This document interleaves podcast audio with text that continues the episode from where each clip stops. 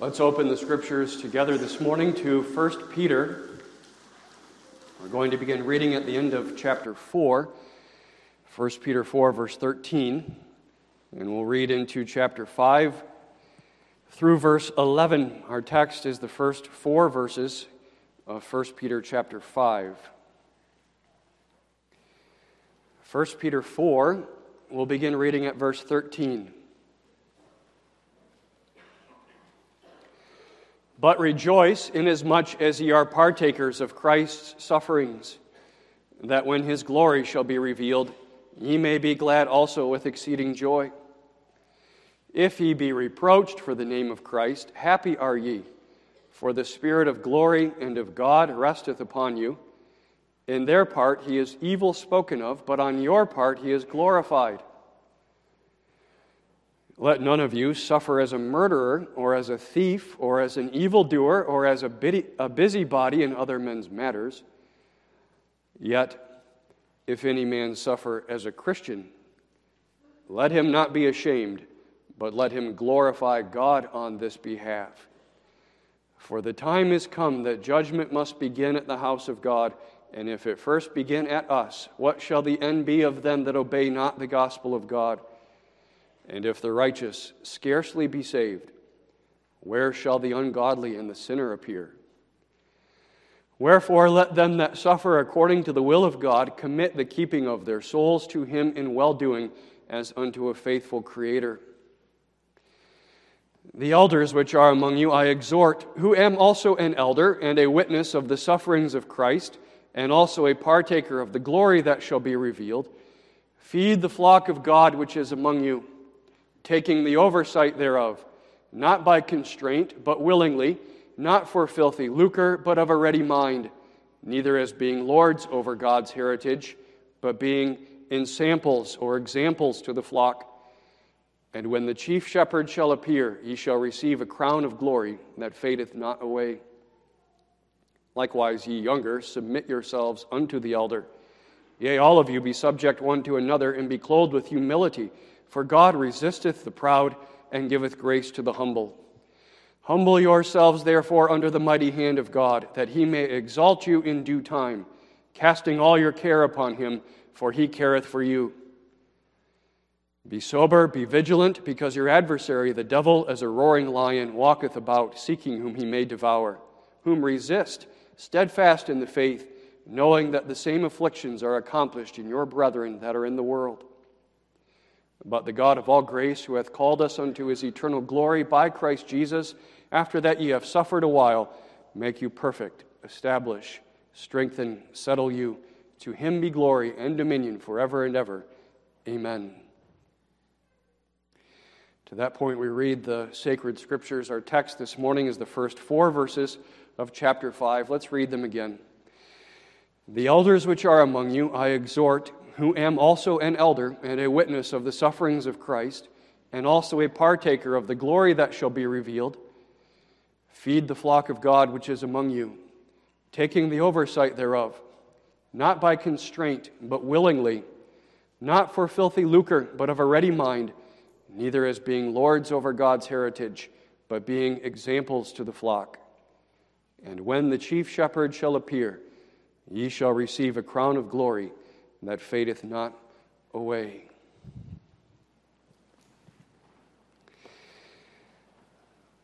Beloved of God, the text for the sermon this morning is addressed specifically to office bearers. The elders which are among you, I exhort.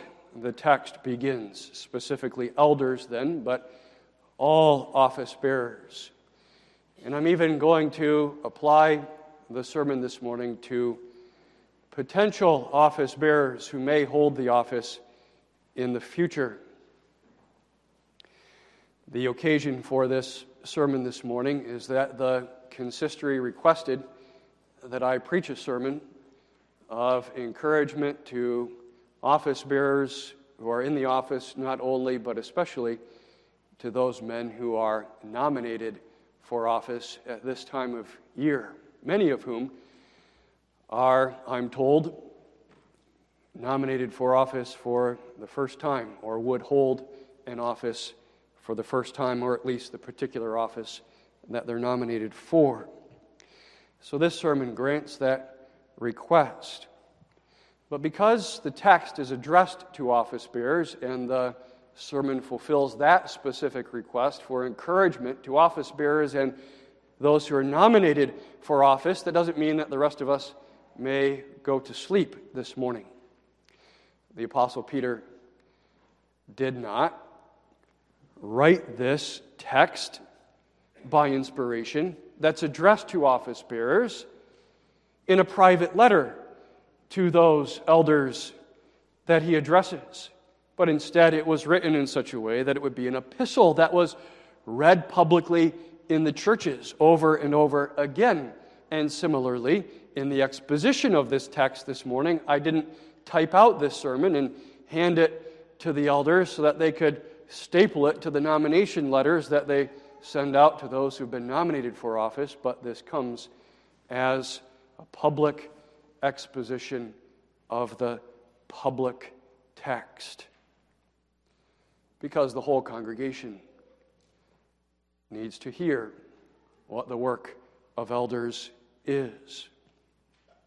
The congregation must know how to place a vote for elders. And they know that by knowing what the work of elders is. The congregation must know how to pray for their elders and their deacons, their office bearers, and for a pastor, should the Lord grant that to us. Congregation in her wives must know how to support husbands who are in the office. And all the congregation must know what these offices are and what's required of them, so that together we might raise another generation of office bearers in the church to hold these offices one day. And you, young men, you must know what it is to be in these offices. And think about that and pray about that and be prepared by this word and prepare yourselves someday, should the Lord call you to be in these offices. The church needs godly, hardworking elders and deacons who love the Lord Jesus Christ and who love the flock. Without it, beloved, the church is ravaged, it is destroyed, it is consumed. And there are plenty of churches that are ravaged and destroyed because of a lack of godly elders and deacons. That's why the text comes as an exhortation through the mouth of the Apostle Peter. The elders that are among you, I exhort, I beseech, I admonish to carry out their calling in this way that the church might be preserved by this means.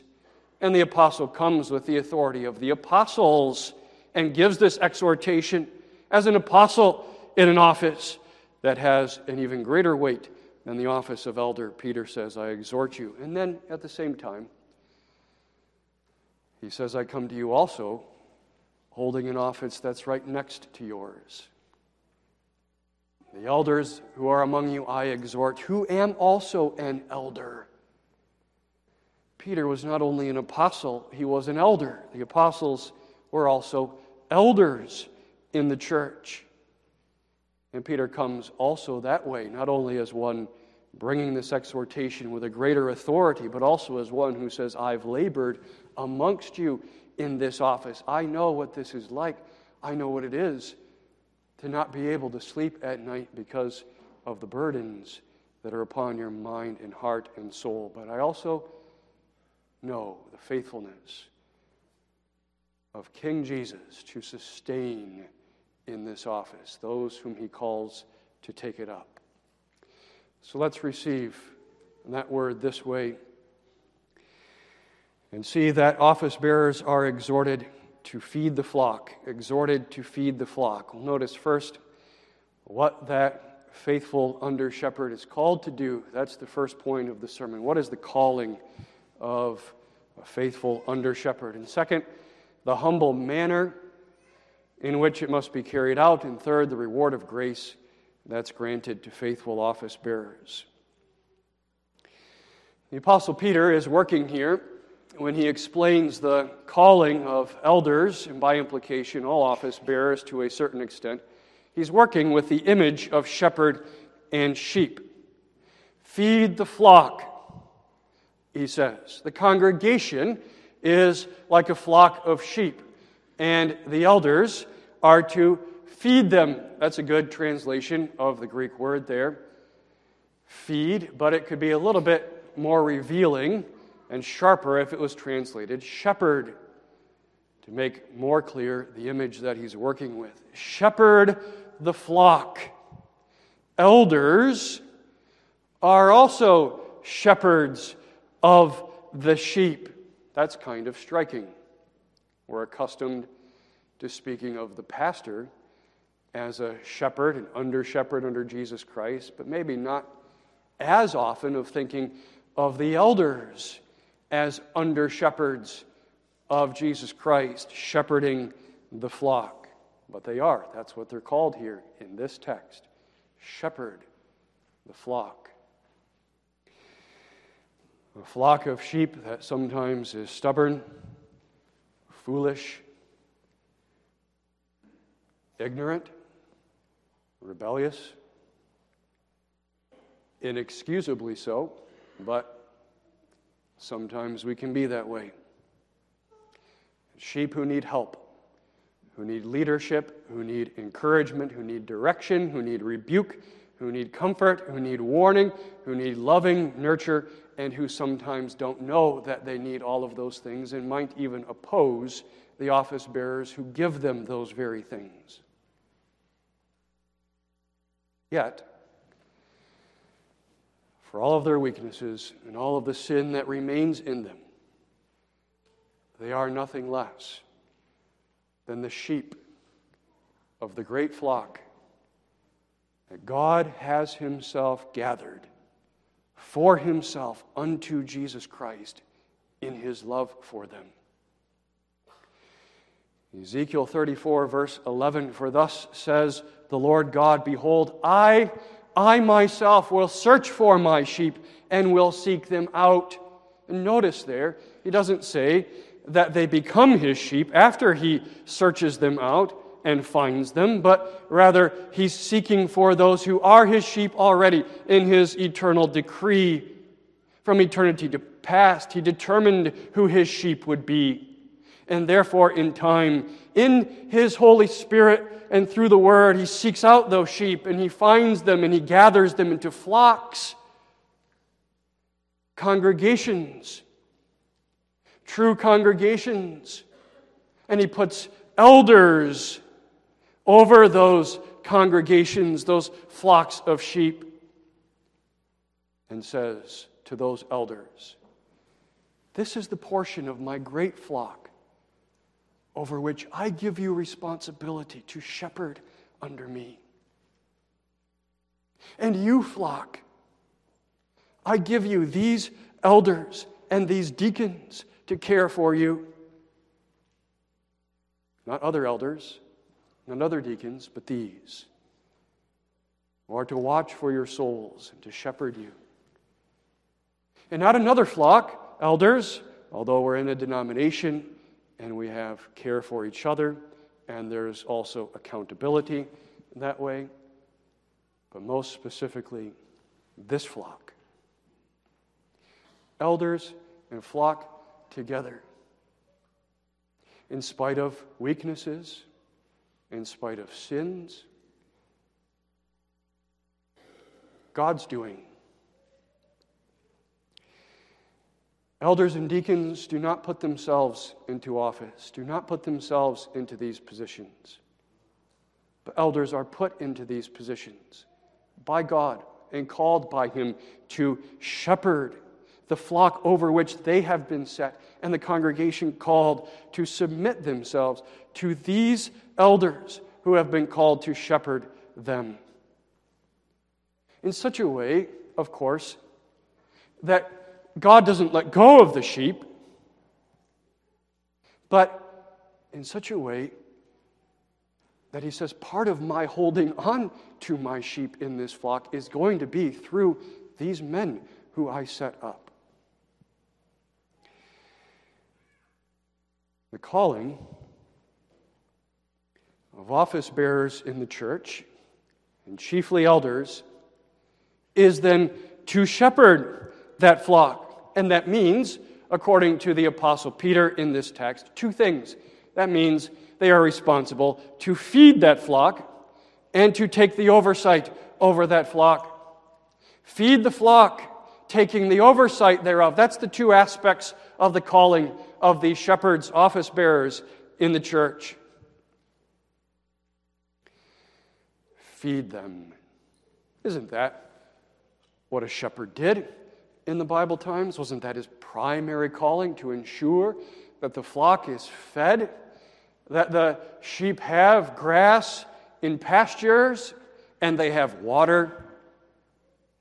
So, too, office bearers in the church, the flock must be fed, and they must be fed with one thing in a hundred different ways the Word of Jehovah God. The whole counsel of God, as that whole counsel of God is centered on the cross and resurrection of the Lord Jesus Christ, who is the bread from heaven, the manna, the bread of life. That Word of God alone will feed the flock. Office bearers are sometimes tempted to doubt that and to think that it is their own ingenuity or it is, if I say this just right, it's the Word. I'll never forget in my first charge, I was visiting an older couple who had just had a very difficult situation in their family. And I began with just a little bit of chit chat, which normally you do when you make a pastoral visit. But the, the woman of the couple fairly quickly cut me off and said, When are you going to bring the word to me? I need the word. And I tell you, that was absolutely marvelous. And I needed to even hear that as a young minister. God's people want the word, they need the word. And sometimes when they're not in the right frame of mind or their old man has become too big, they don't even realize that. But you know it as an office bearer. They need the word. And if they were in their right mind, they would want the word. Bring the word. Is there any situation that God's people find themselves in that is not addressed in one way or another by the word of God? It binds up the brokenhearted, whom you must visit, elders and deacons. It strengthens the cast down it calls errant sheep back to the flock, sometimes drives away those who reject that word in safety for the flock. The word breaks the hard and rebellious heart. The word restores those who are captive at the will of the evil one. Just like for sheep in the Bible times. Food and water is a matter of life and death. So, this word that office bearers are to ensure is fed to the flock is a matter of life and death. It's that serious. The word.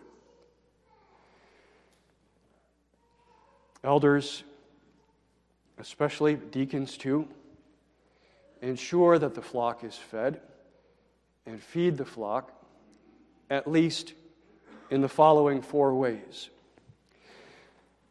First, by individual visits that they make with members of the church, and family visits that they make with families in the church. Sometimes the elders and even the deacons, too, can bring the word in those situations in a more helpful way, even than the pastor can. Lord willing, you will have a pastor soon, but it's going to take him time to get to know you as a flock. The elders, for the most part, know you and have known you for many years. And often that puts them in a position where they can bring the word to you in a very effective way, apply the word to you in a way that even the pastor perhaps cannot. They know when to use the staff to gently turn the sheep back to the right path. And they know, oh, in this situation I see, this calls for rod. There's rebellion here. And the rod must be used to break the hard heart and to turn back to the path. At times where the hard heart has been hardened for so long, bring the word. Times where the burden of guilt is upon the people of God, though they've confessed their sins and repented genuinely, you bring the word that exonerates them from that guilt and you show them the Lord Christ, the lover of their souls, without fear or favor. You bring the word. So, in those individual visits or family visits, second, office bearers in the church make sure the flock is fed by ensuring that there is a man of God called to bring the word on the pulpit on the Lord's day to expound that word. Probably you don't know sometimes to what lengths elders go to to ensure that there is supply for the pulpit and I think in our denomination, probably more than most. Flying people from different places for one day just to bring the word because this is the chief means of grace and the flock needs to be fed. It's a result of theology, convictions that the Word of God must be expounded because this is what feeds the sheep that He's purchased with His own blood. But then, not just ensuring that that Word is brought on the Lord's day, but overseeing what comes off of that pulpit. That's the calling of office bearers, too, to make sure that this is right doctrine, true doctrine, because false doctrine destroys the sheep. And these sheep are under their care. They are to shepherd this flock and to ensure that false doctrine does not destroy them, does not scatter them. Which is why our Reformed fathers ensured that when men come into the office, they signed this document called a formula of subscription. That's not just some strange thought some old crusty Dutchman had.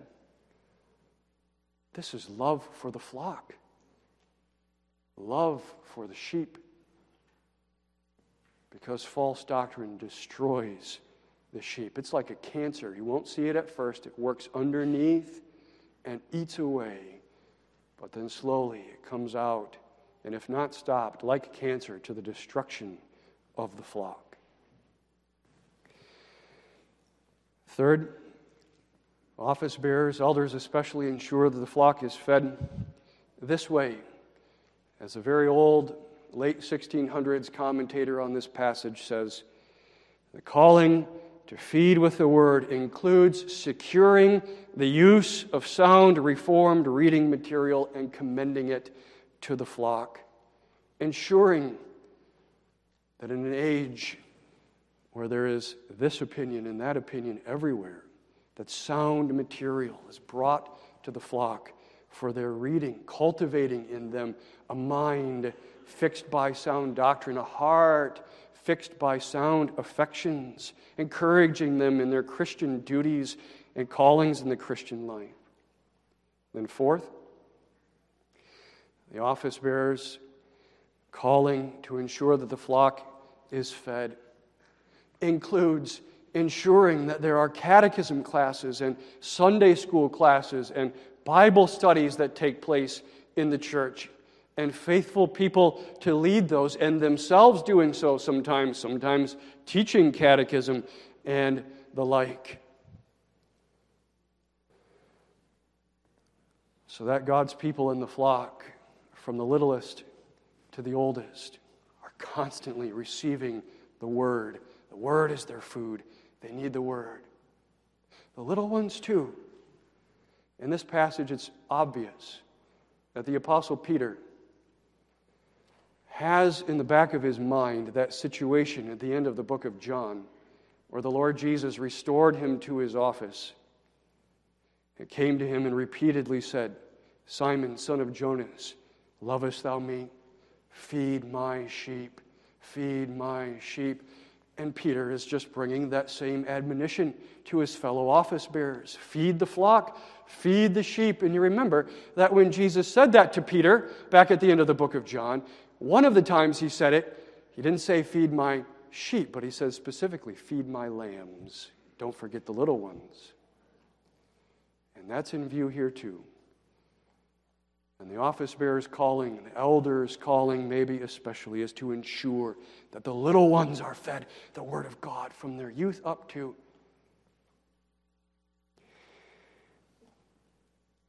feed the flock.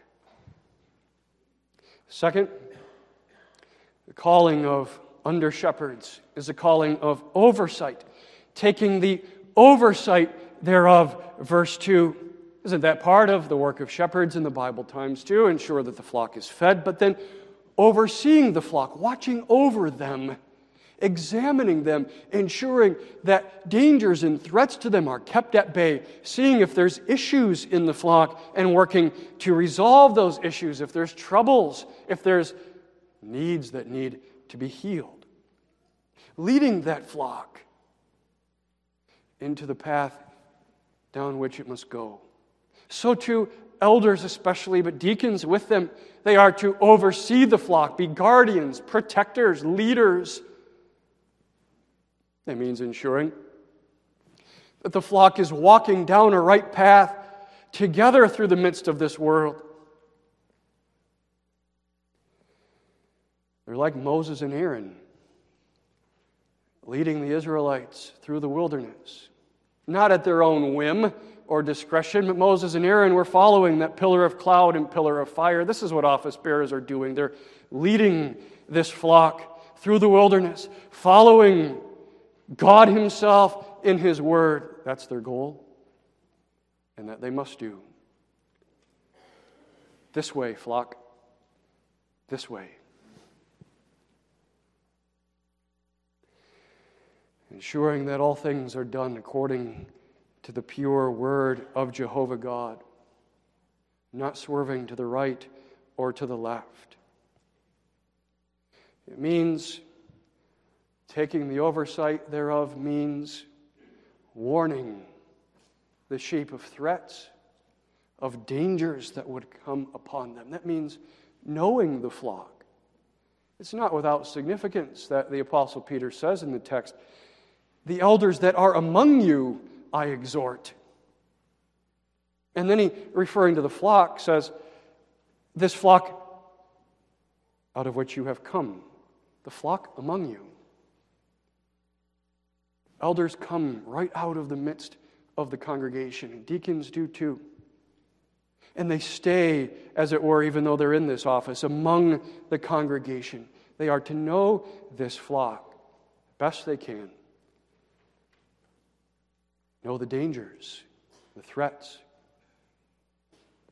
to us as a whole, to us as individual families and individuals, so that they might take oversight, so that they might come in family visitation knowing something about our home and maybe the things that we might be tempted by, taking it up in their own individual conversations with us, in the back of their mind is running the needs of this particular person or the needs of this particular family and the needs of the whole congregation, taking the oversight thereof. Of course, that includes also the official work of church discipline, taking the oversight thereof and ministering that third mark of the church when necessary.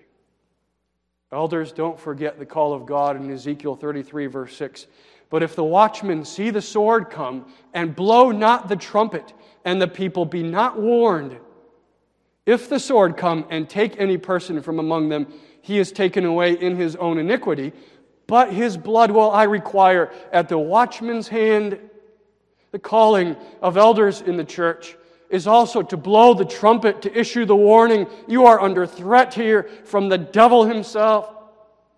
You are under threat here from your own rebellious nature. I must warn you, I don't take any pleasure in coming to you to tell you this, to bring the word to you this way, but I have to. I'm constrained for love's sake to you because I care for you and I cannot watch you walk in this way without saying something to you. I blow the trumpet, a sword is coming upon you.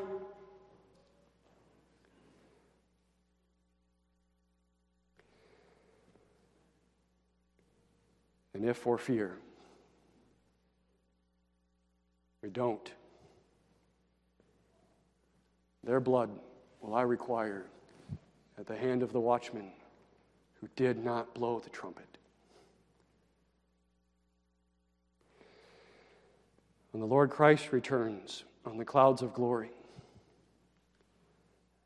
there will be the question with respect to our offices Did you shepherd them?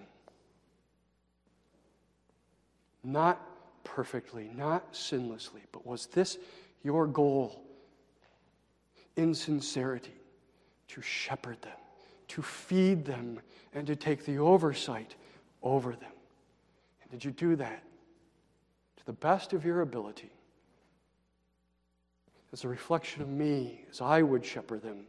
Because at the end of the day, Christ Himself is shepherding His flock through His office bearers. It's quite striking that the words that the Apostle Peter uses here, feed and take oversight, are the same words that he uses of Christ himself a couple of chapters back in chapter 2, verse 25.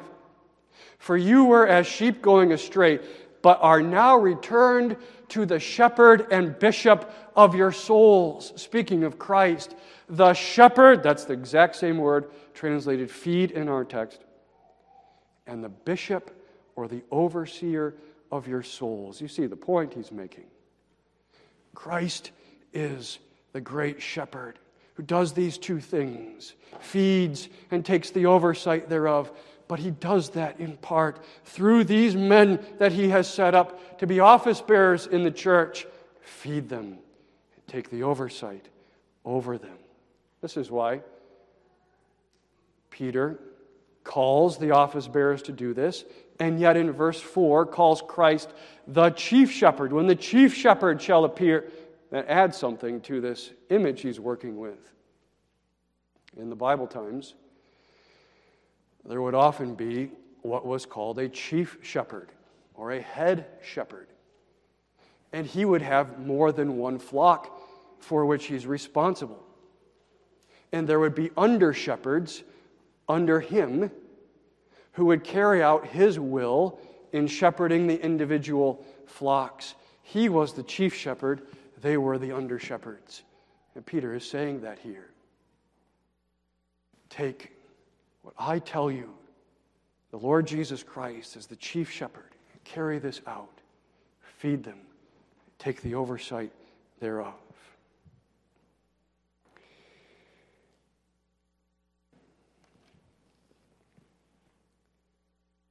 How? With what manner? There's a specific way to do this, and the apostle is at pains to point this out because sometimes how is just as important as what. He gives the manner in verses 2 and 3 with three contrasts. Not this, but like this. Not like this, but like that. Not like this, but like this. Not by constraint, but willingly, not for filthy lucre, but of a ready mind, neither as being lords over God's heritage, but being ensamples to the flock. First, not by constraint, but willingly. Not by compulsion, not by external force upon you. It doesn't mean you're not nervous as all get out. Or that if you are nervous as all get out, so that you're shaking at first when you get out of the car to make that visit, that that means you're not being willing. If you're not shaking to a certain extent, you don't know the what and have to go back to the first point of the sermon. But it means not having to be forced,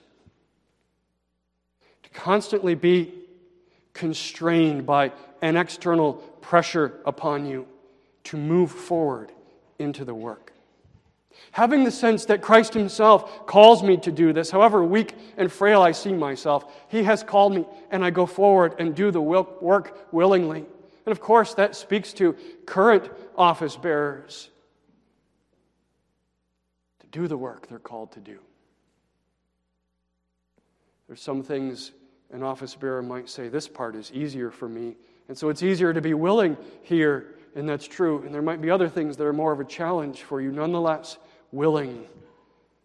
Not constantly having to be constrained by the other elders saying, You have to do this, brother, you have to do this, but a willingness in your heart in spite of the difficulty. But this also speaks, doesn't it? not only current office bearers, but to those who've been nominated for office. Meets those brothers right where they are this morning.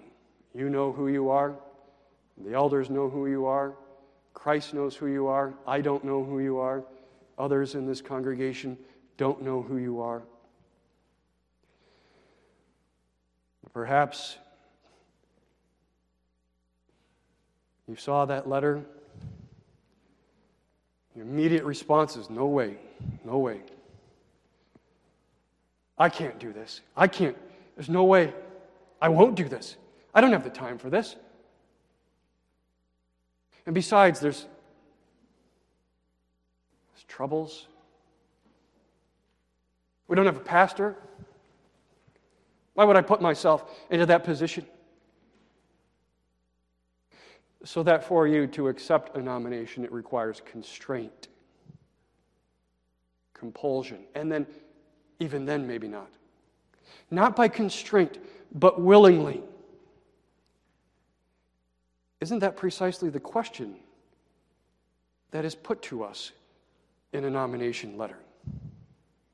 Is it not asking us, brother, are you willing? You may be elected, you may not. We don't know. But, brother, are you willing? Why would we be unwilling? There are good reasons to say no. There are legitimate reasons to say no. There's also a whole host of bad reasons to say no. And it's very tempting to say no for those host of bad reasons. Don't forget that Christ Himself places this upon you in His church and by His providence. And if there are not extenuating circumstances, good reasons, why would you say no? What if Christ was handing you that letter himself personally and saying to you, My child, are you willing? I'm not guaranteeing that I'm going to call you. Are you willing? Not are you able. Others have judged that you are able. That's not the question. The question is, are you willing? If Christ Himself put that to you, would all of your reasons for no fall away. Of course, it's going to be difficult. Of course, there's going to be opposition. It was difficult for Moses and Aaron and for every office bearer there forward. Life is too meaningful, too serious, and the church of Jesus Christ too important to slide by without doing hard things for Christ. Life and death are at stake here. This isn't an amusement park. This is the church, the flock of the Lord Jesus Christ, walking through the midst of this world, constantly under attack. And some are called to be shepherds of that flock.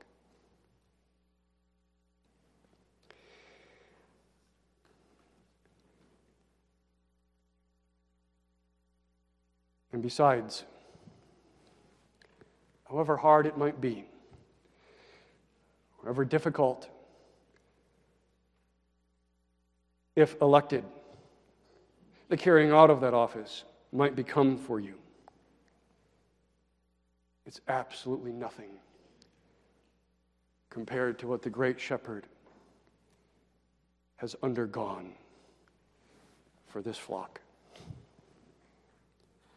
The Apostle Peter reminds his fellow office bearers I was witness to the sufferings of Jesus Christ, verse 1. Who am also an elder and a witness to the sufferings of Christ. Don't forget that, you know. Peter had it burned into his mind. The face on the Lord Jesus Christ, if he could see it in the flickering light of a torch, under the suffering and the weight in that garden.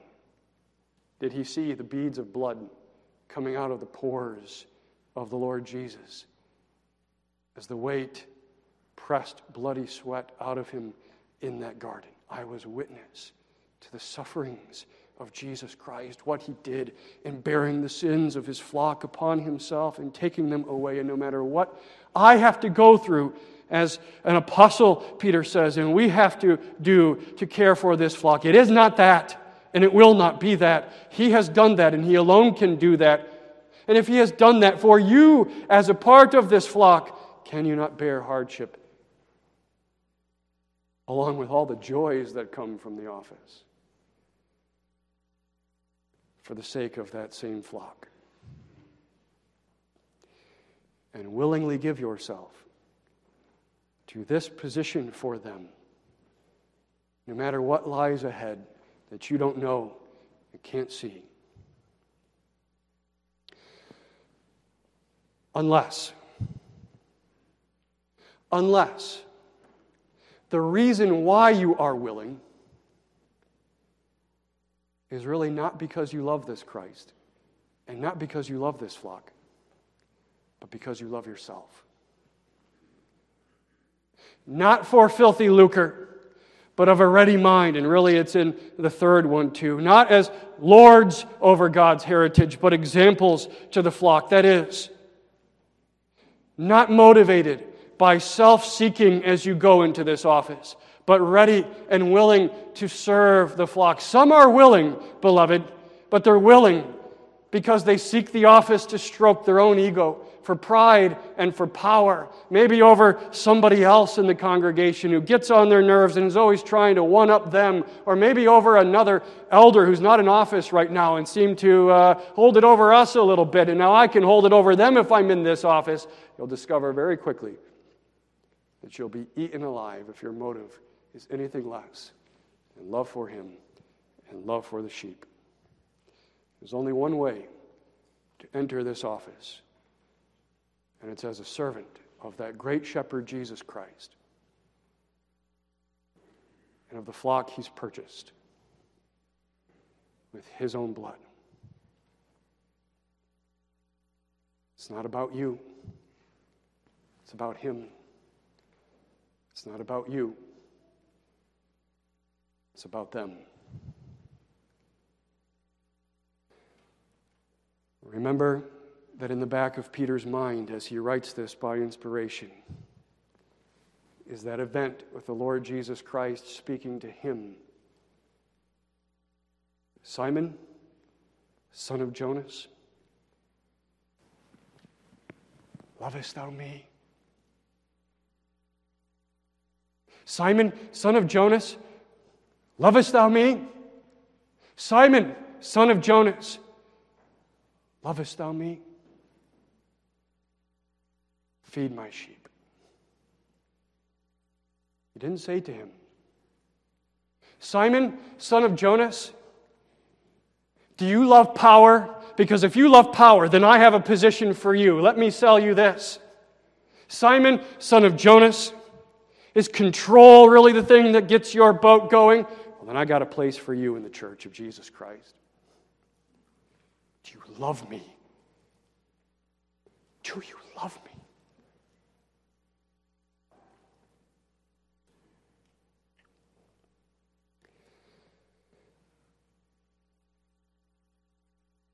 If that's not behind the willingness,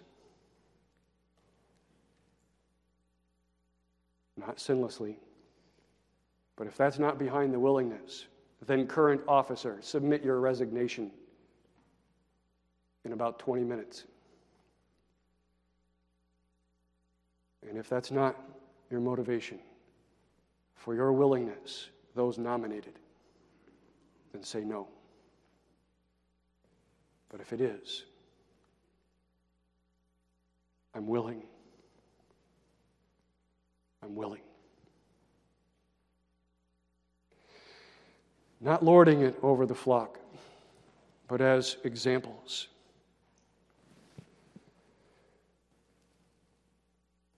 Coming in for power,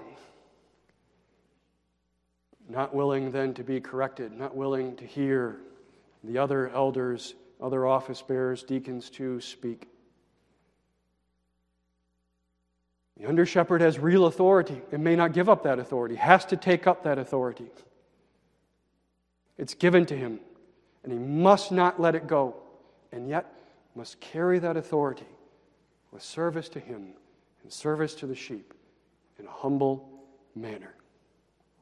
Leading, therefore, by example, not saying, do what I say, not what I do, but I'll show you why doctrine matters in the way I live my life. I'll show you why godliness matters in the way that I live my life, and understanding that the example will com- command respect from other office bearers and from the people in the church too. A humble manner. Brothers, we have families. Many of us have a, a job to attend to, to supply daily needs. It's not easy. We go from work to meetings, meetings to work, grab a bite to eat as you head out the door to do family visitation. And those who are nominated, there's no hiding of this fact. It's not easy.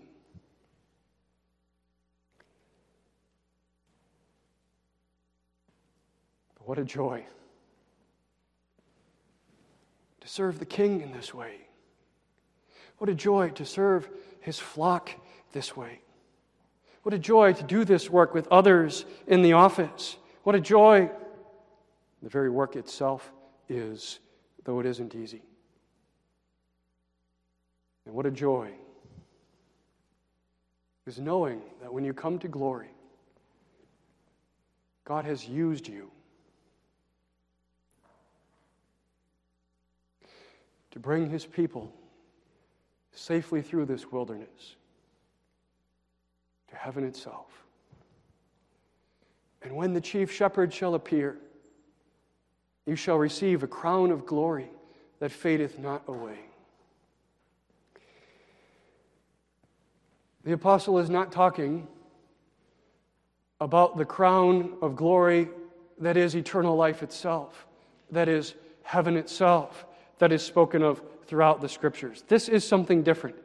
This phrase, crown of glory, is not used anywhere else in the New Testament except here. This is something unique. It's what the Apostle Paul is talking about when he says to the Philippians, You are my brethren, dearly beloved and longed for, my joy and my crown and to the Thessalonians, For what is our hope or joy or crown of rejoicing? Are not even you in the presence of our Lord Jesus Christ at his coming? Are not you our crown of joy and glory? And that's what the Apostle Peter is speaking of here. The crown of glory is not a physical crown, it's the very fact that the sheep themselves are kept safe it's the very fact that they are presented before the Lord Jesus Christ on that last day and enter into heaven itself, having safely passed through this wilderness. And that that Christ, the great shepherd, who is responsible for their safe passage and who has accomplished their safe passage, has also used you in some small way to bring them safely home that's a crown of glory that fades not away. Because there you see them in heaven. And know that the Lord used you in their life. Never thinking, I did this, I preserved them. Absolutely not. But that the shepherd used you in this person's life, in that person's life, to bring them home. What a joy. Labor, brothers, in office and those who will be in office, Lord willing. For that joy in the service of this King and the service of this flock. Amen.